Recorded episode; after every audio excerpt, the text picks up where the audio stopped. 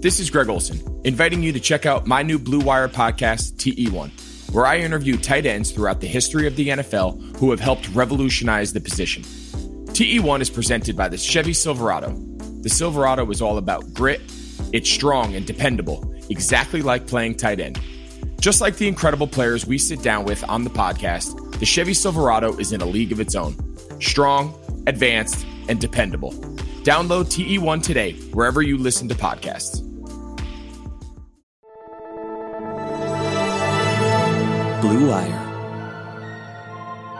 With the first pick in the 2009 NFL Draft, the Detroit Lions select Matthew Stafford, quarterback. Stafford, step it up, throwing left side, watch Calvin, end zone, got him! Oh,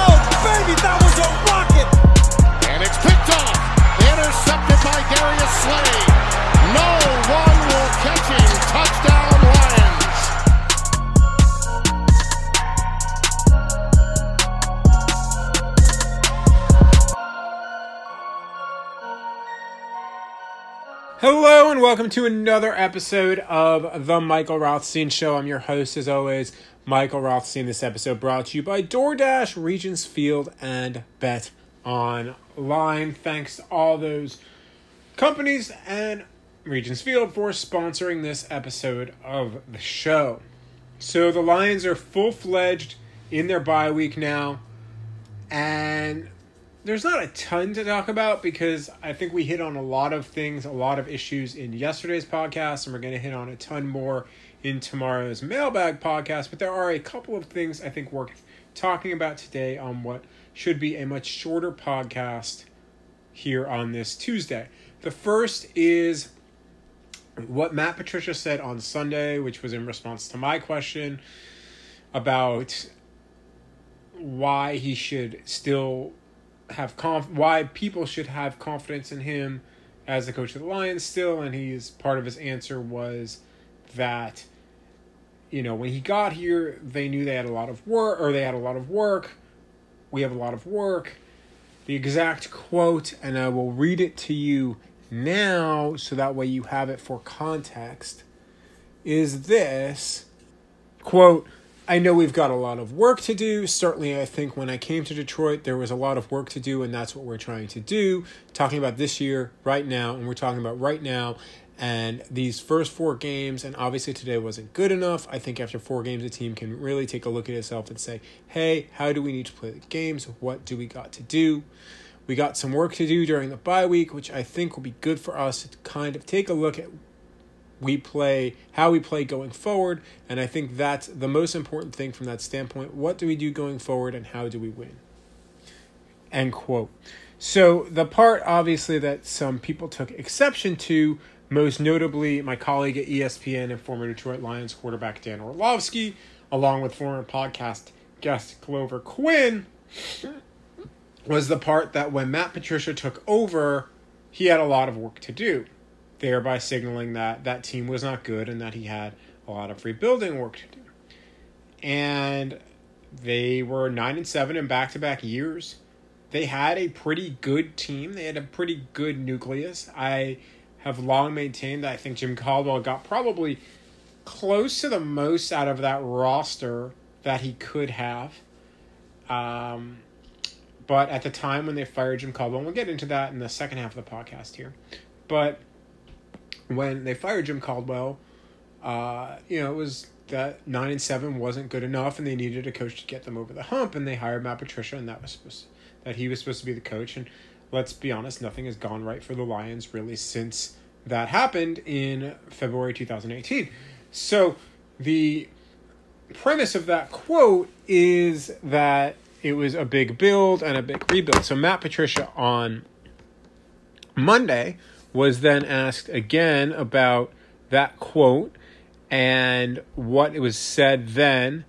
And essentially, this is what he said partially when it came to what his response that people were angry and people were annoyed about what he had said on Monday. This was what his quote was then. I probably quote, I probably say we got a lot of work to do almost every day, right? I'm pretty sure that's kind of just my general outlook on work. You know, there's always a lot to do, there's always a lot to be done. Right now, it's all about this team, it's about us, it's about going forward, it's about what are we doing this week, what do we do next week. When we get to Jacksonville, just how do we get better. I always just feel there's a lot of work to do, and I think that's just my internal drive every day to be the best coach, best whatever it is that day. Like, let's go to work and let's do a lot and try to be the best at it that we can be every single day.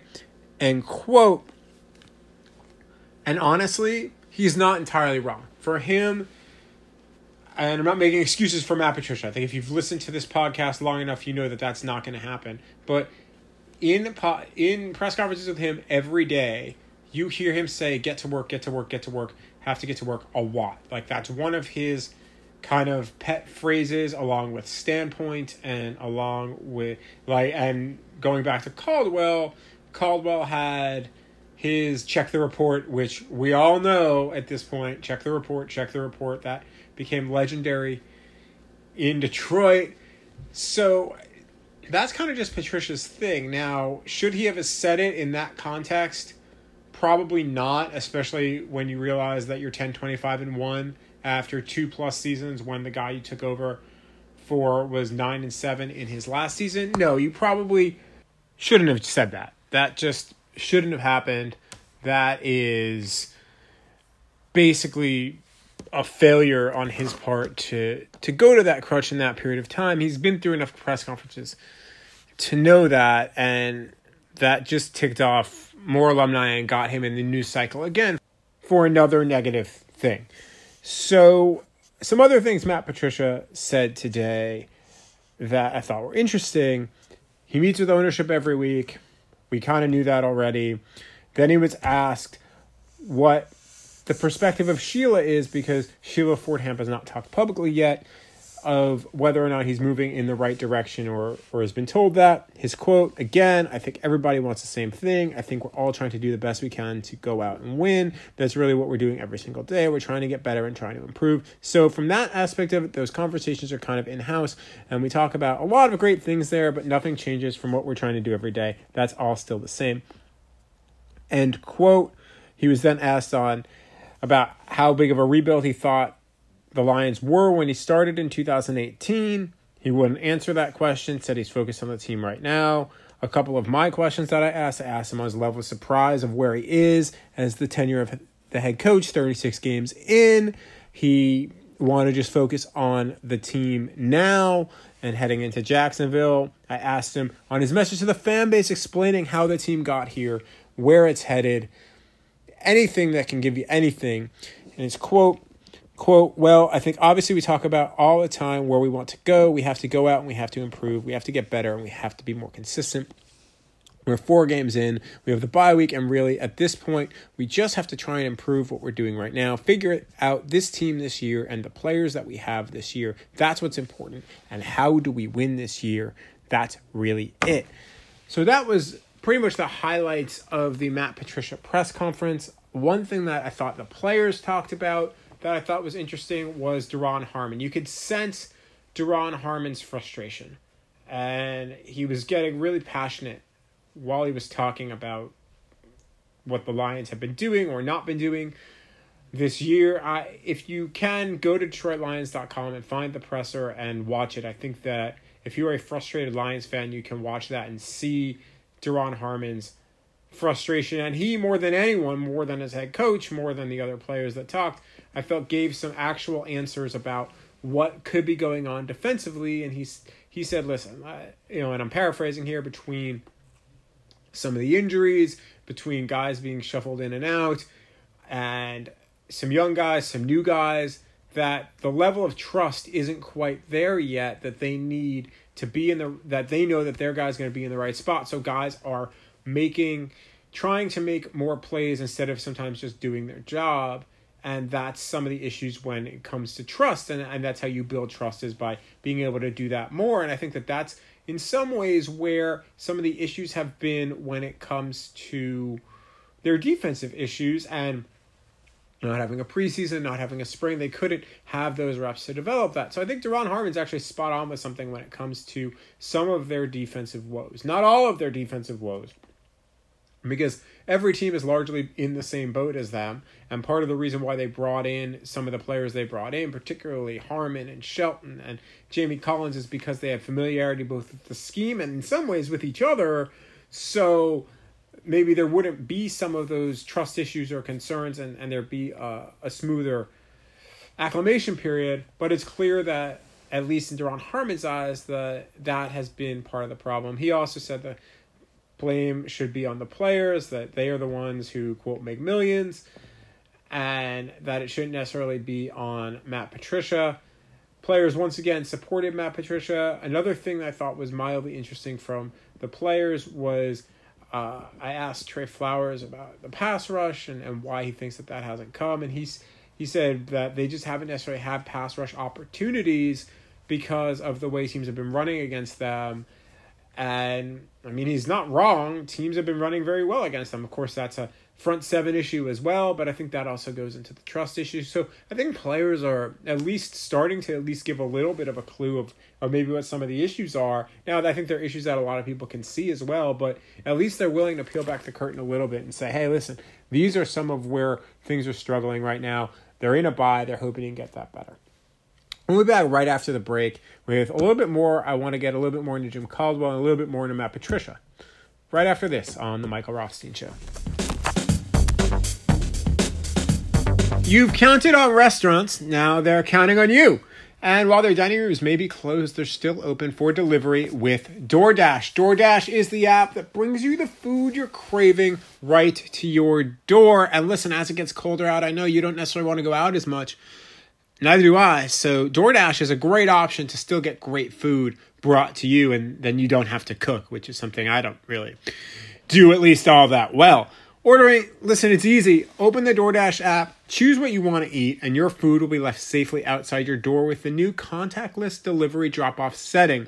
Choose from your favorite national restaurants like Chipotle, Wendy's, and the Cheesecake Factory. Nothing to me screams good food, good fast food at least, like the Chipotle Burrito Bowl, one of my favorites. It's, and so many of your favorite local restaurants are still open for delivery too. Just open the DoorDash app, select your favorite local spot, your food, it'll be on its way. Right now, our listeners can get $5 off and zero delivery fees on their first order of $15 or more when you download the DoorDash app and enter code BLUEWIRE. That's $5 off and zero delivery fees on your first order when you download the DoorDash app in the App Store and enter code Blue Wire. Don't forget, code is Blue Wire. Five dollars off your first order with DoorDash. And are you looking for somewhere to go? Go check out Regents Field on South Main Street in Ann Arbor. They are open again. They're showing all the games, all NFL, all college football. Big Ten football is coming back. They're going to be showing all those games. They've got free skee ball, free darts, and they've got some free NBA Jam. They're going to have drink specials as well. So go check them out. Regents Field on South Main Street in Ann Arbor. Now, back to the show. Welcome back. Thanks for sticking with us as always. And like I said, I wanted to talk a little bit about Jim Caldwell and the Jim Caldwell era and the Matt Patricia era, considering it's come up a lot in the last 24 hours or so, particularly on Twitter uh, and by Dan Orlovsky. And, you know, it all started, of course, again because of Matt Patricia's comments on Sunday and just the reality that it's taken Matt Patricia over two seasons to win as many games as Jim Caldwell won in his last two seasons each as the head coach of the Lions, and he still hasn't reached the 11 wins that Detroit got to in Caldwell's first year with Detroit. So here's the thing it is entirely possible, and this is my belief, that one doesn't have to equal two. That the Lions were right at the time in getting rid of Jim Caldwell, and equally so could be in a situation where things are just awful afterward. Like one doesn't have to equal two if that makes sense. Because I've seen a lot of that of like they never should have got the Lions never should have gotten rid of Jim Caldwell. Well, here's the thing. When you go back and look at those Jim Caldwell teams, and I covered every game but one in person that Jim Caldwell coached in, at least regular season games. The, the only one I missed was their game against the Chiefs in London. This is what I can tell you. Jim Caldwell, I think, got the most out of his teams more often than not. I think that the players he had almost to a man, and I think to a man, if we're being honest, really liked him. He had great command and control of the locker room. You've heard it from players who've come on this podcast since the podcast started that played under Jim Caldwell, from Zach Zenner to Darryl Tapp to Glover Quinn to Darius Slay. They all revere Jim Caldwell. They love him as a man.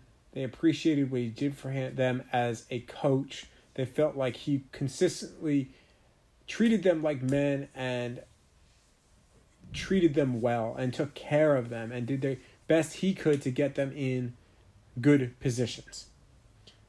All of that is absolutely true about Jim Caldwell. Jim Caldwell is a genuine and a good man. I I mean I didn't get to know Jim Caldwell well. I'm not going to pretend that, but I did spend a lot of time with him obviously on a day-to-day basis over 4 years and we had a few conversations here and there and I can tell you that I liked Jim Caldwell a lot. It may not always seem like that because I was tough on him in questions and in press conferences, but that's me doing my job. I I really liked my interactions with him when we weren't podium and at a press conference. All my other interactions with him, I, I really, really enjoyed. Um, all of that said, that doesn't necessarily mean that getting rid of him was not the right move for the Lions. Because here's what I think you're forgetting potentially when you look at the Jim Caldwell era in Detroit that yes, they absolutely really enjoyed playing for him. And he got a lot out of his players. But before we play some revisionist history here, let's also look at the facts that were present at the time. Yes, Jim Caldwell was over 500 in three of his four years as a head coach. There were nine and seven the last two seasons. But that was a little bit misleading in some ways, and here's why I say that. They didn't win a division title when he was the head coach. In games against teams that finished that season with a winning record, Caldwell was 4 and 23. He didn't win a playoff game as he was 0 and 2. He was 0 4 in games when a win would have either locked up or brought Detroit extremely close to its first division title since 1993. That includes losing at Green Bay in week 17 in 2014 when they had by far the best Detroit Lions team that they have had in my eight seasons covering the franchise. They lost the last three games of the 2016 season, including including that Week 17 Sunday night game to Green Bay. And if you remember, the Lions might not have made the playoffs that year, except they kind of got bailed out in Week 17 because the Giants beat Washington earlier that day. That knocked the knocked Washington down 8 7 and 1, which made what was a win and in both for a division title and a playoff berth in that Sunday night game a win and win the division title, lose and get a wild card berth game. And the Lions lost that game. In 2017, they were in it and then they had a shot to get in the playoffs again. Probably would have saved Jim Caldwell's job again, but they went to Cincinnati, had a completely listless, out of character performance, and that basically locked them out of a playoff berth. And they lost three of those regular season games and that we were just talking about and a playoff game against Seattle by double digits. So that was part of it why Jim Caldwell lost his job. He lost his job too because of some weird decisions he made. Don't forget the Hail Mary Rodgers to Rodgers, which had a very odd defensive alignment at the time in a nationally televised game. And don't forget the fact that they often struggled in his tenure to make sure they had 11 men on the field in key situations. Sometimes they'd have 12, sometimes they'd have 10. So there were issues with what was going on in games for Jim Caldwell. And that was part of why it got to the p- point that it did.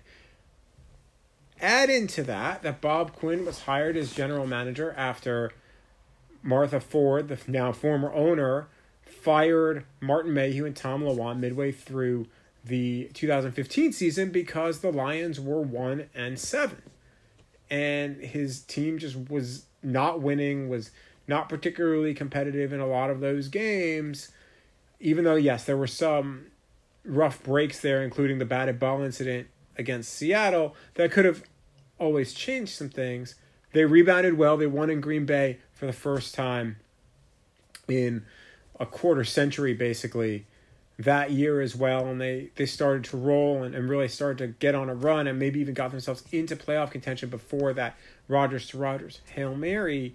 But when Bob Quinn got hired as a GM, and Jim Caldwell said this on Glover Quinn's podcast earlier this year, he thought he was going to be fired then.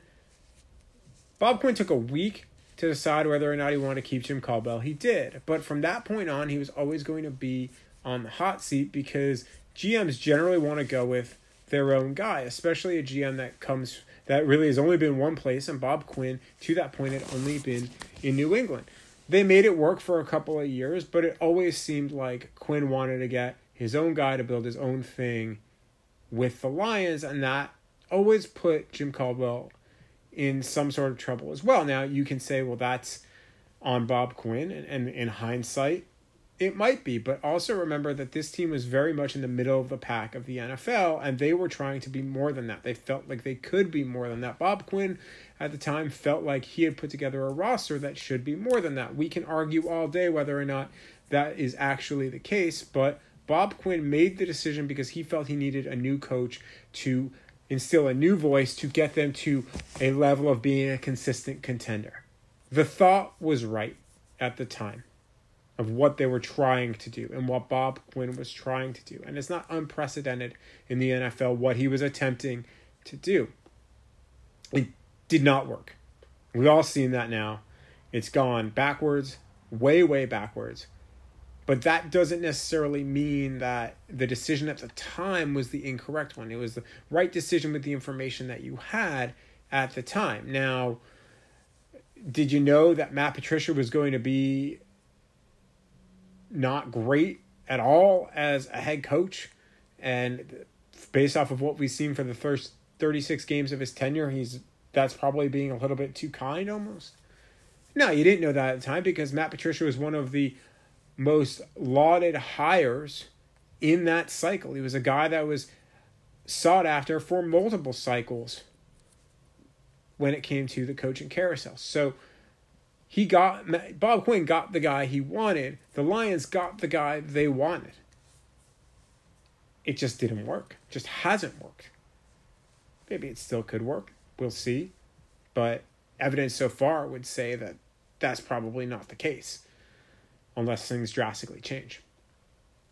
But I just want to clear up some of what's been going on that you know I've seen too that some people have said, "Oh, well, the Lions you know they got rid of their best coach ever and you know they're they're winningest coach ever. Sure but if you know the lions history that's not exactly like the greatest thing in the world because this is still a franchise that's only won one playoff game in their tenure in, in the super bowl era.